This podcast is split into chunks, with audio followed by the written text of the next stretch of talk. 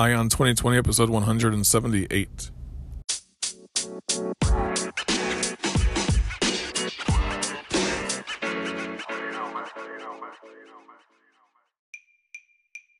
Have 2020 vision with Ion 2020, your source for the news and events in the lead up to the 2020 presidential election. I am Ray Eaton, and I will keep you up to date daily until November 2020 with a libertarian perspective on the candidates and their policies, along with the news.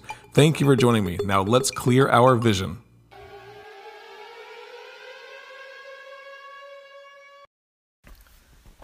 Hey everybody, what's up? It's Ray Eaton here. Thank you for joining me again for another week. This is your Monday show. And uh over the weekend I did not do too much at all whatsoever. I watched some football on Saturday and then Sunday we did a couple uh things around the house and stuff and then not much really happened. Oh, that's right. My wife plays on a kickball league as well. I'm the third base coach, so spent some time doing that, but then, you know, didn't do much. I kind of try to keep a little bit of an eye on the news and stuff just to see what was going on. And I do a lot of research on Sunday night just to see what's going on as well. And uh, that's what I found for you guys today. A bunch of news and uh, things that, that things that I thought were interesting that I wanted to bring you to you because I want to keep you guys up to date with all the news that's going on and all the happenings, right?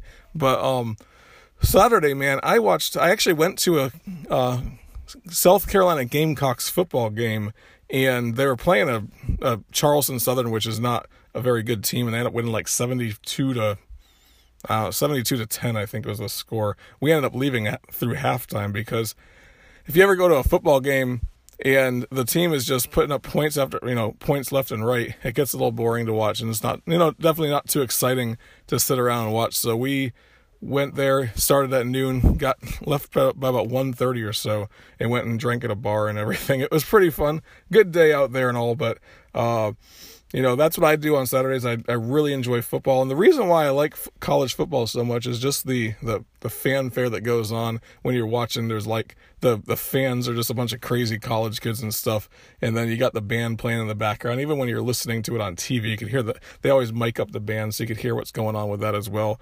And it's just a little bit different to me than the NFL football, which is really. Uh, I don't know. Just it's it's a little played out in my opinion, where there's just not the fans are, you know, big time fans and stuff. But I just think that the atmosphere on college football is always interesting and fun. Uh, obviously, there's always some political debates on whether these kids should get paid for it and all that.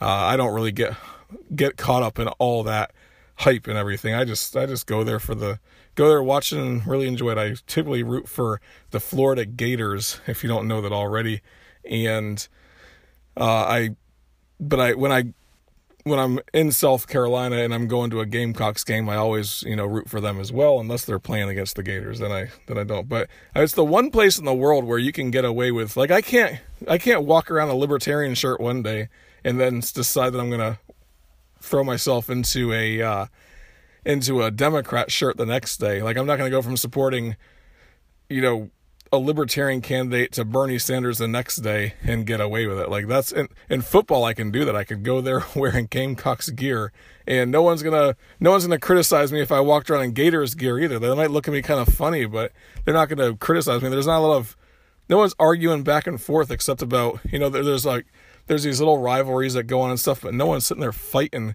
constantly bickering, making memes, and just uh, getting all worked up over your college football team because there's no there's no authority, there's no power that they have over you. But with politics, it's completely different, and that's why I enjoy on Saturdays just letting my mind at ease, man, and just uh, enjoying some college football. Now I know a lot of libertarians are not huge sports fans. I've I've heard that in the past, but I know tons of libertarians that are huge sports fans as well. So uh, if you want, if you don't mind me just talking about football for a few minutes on my show, this is my show, so I think I can do that, right? But hey, guys, this is your Monday show, so thank you for joining me. If it's your first time listening to this show, the show is called Ion 2020, and this is a place where I take a libertarian look at the 2020 election and all that's going on so that you don't have to. I take a look at the news and the related events, I look at the candidates, their policies, so that you don't have to sit there and do all that research on your own. If you want to, that's fine but you'll know a libertarian stance on what these candidates are talking about. So if they have issues like Medicare for all and uh, free college education for everybody and re, you know forgiving all debts, you'll know where libertarian stands on those things. So if you want to, you can actually check out the 175 some odd shows that I have beyond this one or before this one so that you can see what my take is on those issues as well. I also do shows on all the candidates so you can see my take on them. And then if you would like to, you could check out the debate shows as well. I'll be actually doing a debate show this week also because there's there'll be a debate on September 12th.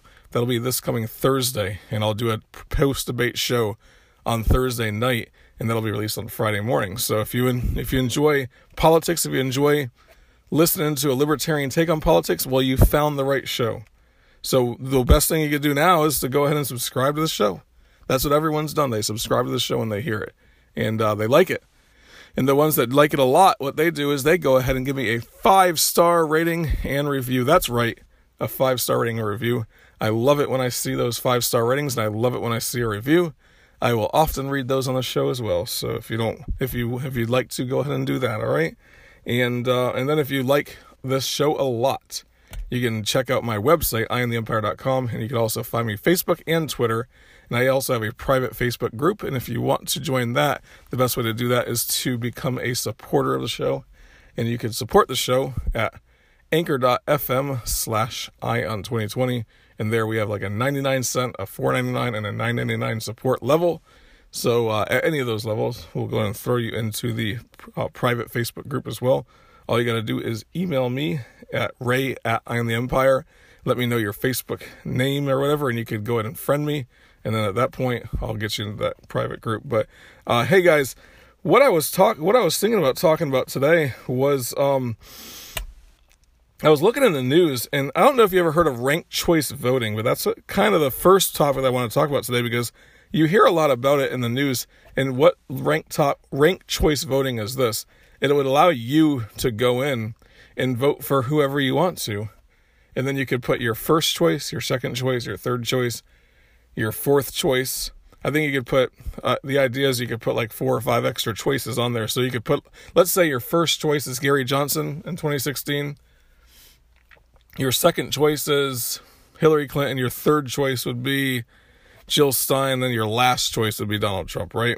Or Mickey Mouse. You could even write in Mickey Mouse. You know, you could write in whoever you want to and they'll count all those votes. And then what they do is if somebody gets 48%, another person gets 46%, another person gets 12%, another person gets 2%, then what they'll do is they'll take and they'll erase, they'll keep on going until they get somebody that has f- over 50% of the vote. Now, if one person gets over 50% of the vote right off the bat, then that person automatically wins. But so what they do is they'll go ahead and do the ranked choice voting. So the person gets 46%, 45%, 13%, 2%, whatever. They'll they raise the 2% people and they'll give their second choice. And then those 2% people that voted for, let's say, Jill Stein, their votes will go to whoever they put as their second choice.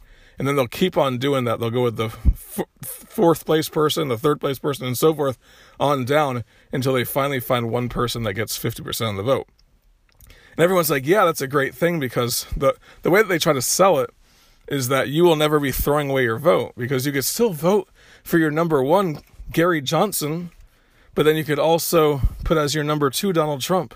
So you'll never feel like you're throwing away your vote. And I got to thinking about it. I was uh, I've always thought, wow, that would be that might be a good idea because then it'll make it so that the third parties could have a little bit more of a voice. But I so I got to thinking about it and I started reading this particular article and I was like, that is not really what's going to happen. And let me break it down to you, okay? So Maine has decided that what they ended up doing is they passed a law for the 2016 election, I think it was. And what they did is they allowed ranked choice voting in congressional districts. And one particular candidate was the Republican, and he had, it says on the article I read, 46.4% of the vote. And then the next person who won or the next, the Democrat had 45.5% of the vote. And then 23,000 ballots cast for, were cast for independent candidates. They were redistributed, and then the Democrat ended up winning, right? So, in that situation, the Democrat ended up winning 50.5% of the vote, and he ended up winning against the Republican.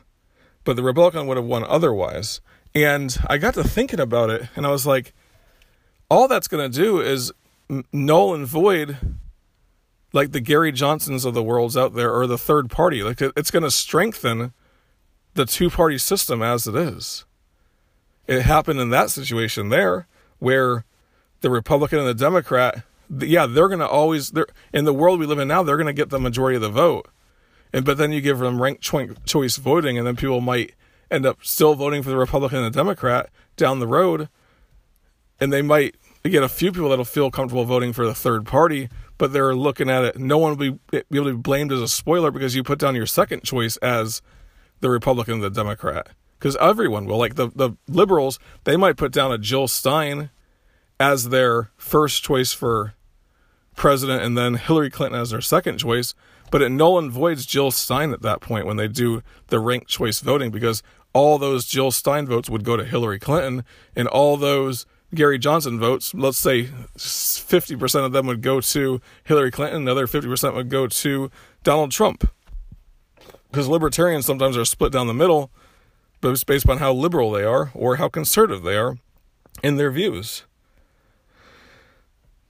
But what I got to thinking about was that a ranked choice voting system does not strengthen third parties at all. What we need to do in the third part like in this in this two party system is break down the two party system by bringing the libertarian message to more people like we need to strengthen the party itself keep getting this on all 50 ballots. Keep getting out there and getting more and more votes. Keep putting up great candidates that are going to educate people. As libertarians we should be doing that. We should be trying to influence the republicans and the democrats towards putting up more libertarian leaning candidates as well. But this ranked choice voting, all in Maine, what it did is it allowed all the third parties to be nulled out, and those those votes end up going to the Republicans or Democrats anyway. It strengthens the two party system. And it might strengthen it more towards the liberals. I'm not sure how that would work. I'm not sure. I, I really am. I'm not sure exactly how it would play out scientifically across the nation, but it seemed to me, by looking at that particular article, that under that system, it's going to make it so that null and voids a lot of these third parties. And I don't think that that's going to be a good system. A lot of states like Florida has enacted it, but they have not acted upon it. So to me, I, I don't know. I mean, the states are going to do whatever they want to, and that's fine. But we need to think about this this idea of ranked choice voting and realize that it's not going to be good for third parties at all. Um, that's the main thing. That's the first thing I wanted to talk to you guys about today. And uh, I found that particular article in USA Today, and then I started looking at it's just about the the Maine, the state of Maine enacting it so that in 2020 they're going to have ranked choice voting not only for Congress, but they're going to have it for the President of the United States as well. And I don't know, in my opinion, I just don't know that that's going to be a benefit. But each state can do what they want to in that way, right? That's us. If we are willing to take away power from the federal government, we have to be willing to give some of that power to the states. And then you at your state level start fighting for more freedom at your state level and get them to pass that responsibility down to your city or your county. And then you start fighting at your county level. And then you start fighting at your city level. And you start fighting at your community level. And then you can start fighting at your neighborhood association level if you want to. But we always fight for freedom at the national level. So pass that down to the states. I, that the states can do what they want to. That is true. So I'm not gonna I'm not gonna argue with them about passing ranked choice voting, but if it's coming to your state, I think that it would be something that you would want to fight against because it's not to be what they sell it as. And what they sell it as is that it's going to be better for third parties because it's not. It just nulls out the third parties because the two parties, the Republicans and the Democrats, still have the power, and we need to take that power away from them, or get them to start influ or start influencing them to run more libertarian leaning candidates. Okay. So, next point that I wanted to make today, guys, is um, Joe Biden is still clearly the dominant factor in the liber- or in the um, Democratic nomination on the national level, but a couple of polls came in from the early primary states New Hampshire, Iowa, South Carolina. And here's how it goes. Oh, and Nevada also.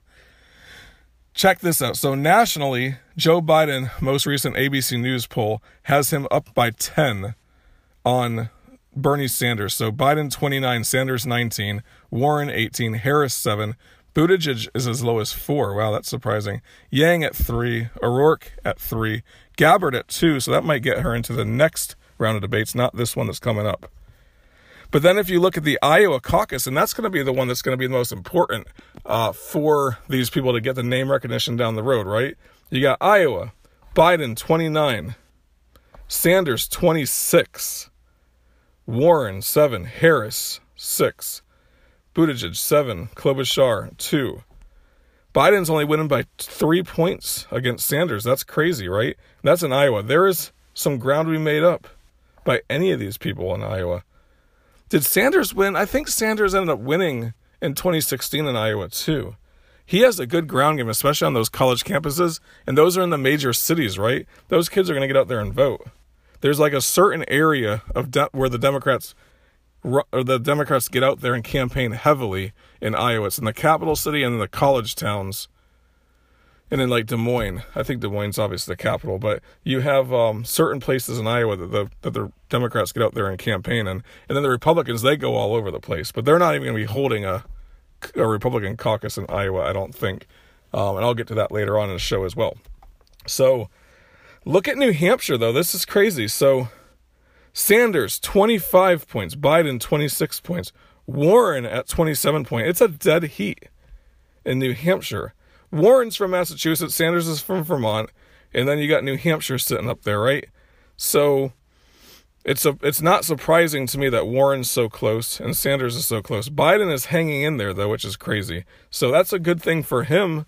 Um, but Sanders is he's going to be able to take over Warren or not. Now, if one of those two ended up getting out of the race, that would be the ticket to beating Joe Biden and really taking over. I mean, because they're getting what is that 20 that's 52% of the vote right there uh, just by the fact that it's the two of them. So but just between the two sanders and warren.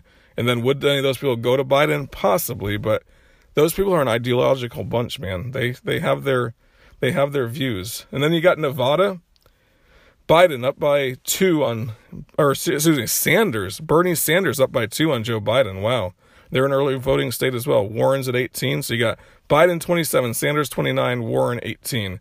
And then South Carolina, Joe Biden is destroying them all.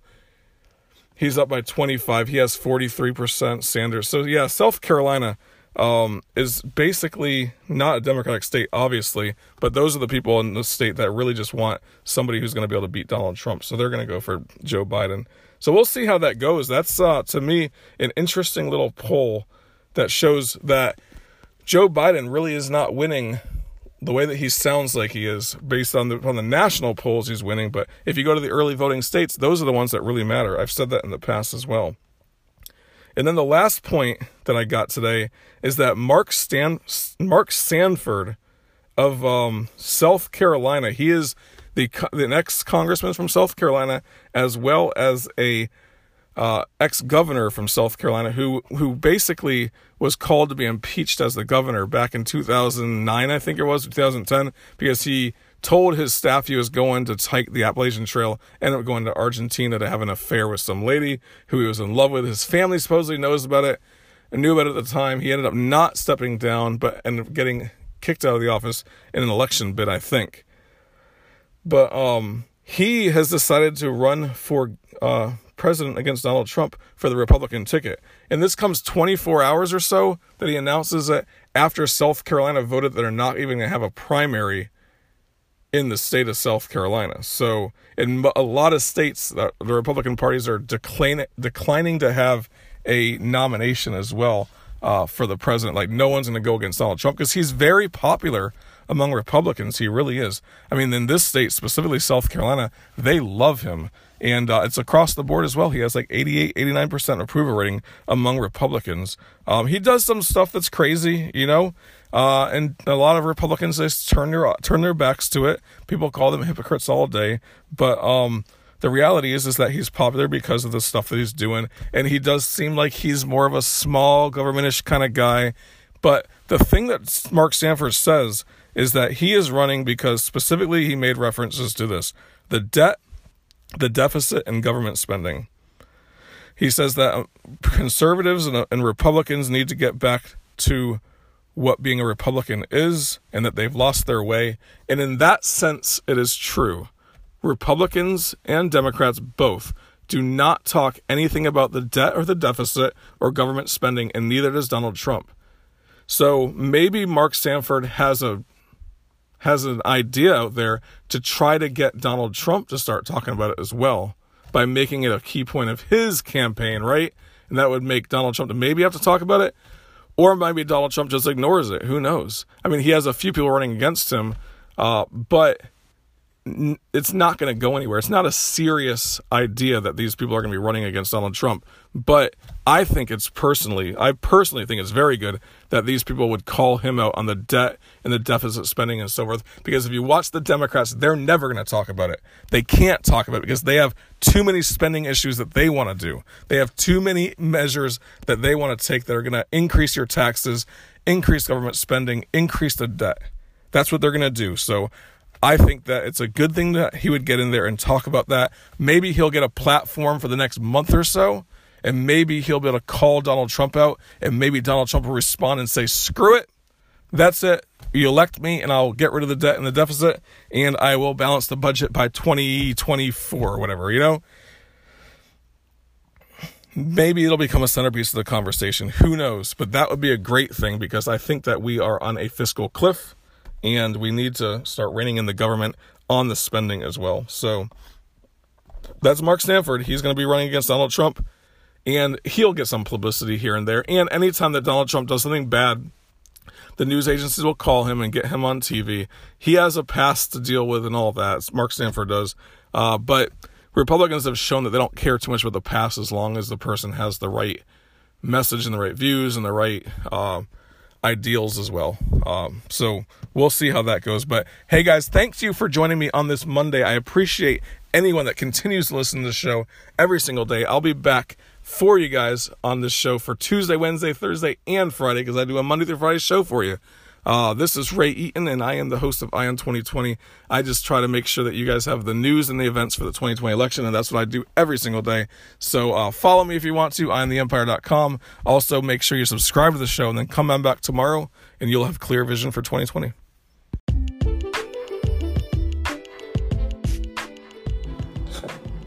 Hey guys, I'm excited to announce the new podcast I'm coming out with called First Year in Sales with Ray Eaton. Now, if you're not a salesperson, then it might not be for you, but if you are a salesperson or if you know another salesperson, go ahead and direct them towards this show. It's going to be a show that is based upon helping somebody that's in their first year in sales or maybe even somebody that is in sales already and just wants to brush up on some of the sales skills that they need in order to be successful. I'm focusing on habits and also different parts of the sales process in order to help people to become more successful in their sales job. So, like I said, if you know somebody that's in sales or if you yourself are in sales, go ahead and check out this podcast. It's on all of your podcatchers, anything that you would listen to, and that is called First Year in Sales with Ray Eaton.